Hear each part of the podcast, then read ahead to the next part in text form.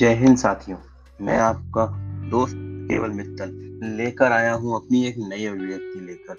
ये अभिव्यक्ति समर्पित है मेरे देश के वीर जवानों को, सैनिकों को, जिनकी वजह से हम घरों में सुरक्षित रहते हैं, महफूज रहते हैं। तो चलिए शुरू करते हैं। एक सैनिक हूँ आप सब में से एक हूँ मैं।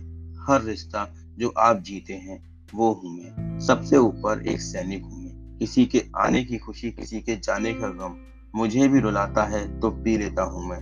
क्या करूँ? एक सैनिक हूँ मैं। कुछ पल अपनों के साथ होने का हक मुझे भी है। त्योहारों को साथ मनाने का हक मुझे भी है। आखिर इंसान हूँ, लेकिन एक सैनिक हूँ मैं। सब कुछ छोड़ सकता हूँ मैं, पर मातृभूमि पर शत्रु के कदम नहीं देख सकता मैं। खुद को आहूत कर देश के काम आ पाया। गर्व है मुझे। एक सैनिक हूँ मैं। एक सैनिक हूँ मैं। एक सैनिक हूँ मैं। जय हिंद जय भारत वंदे मातरम।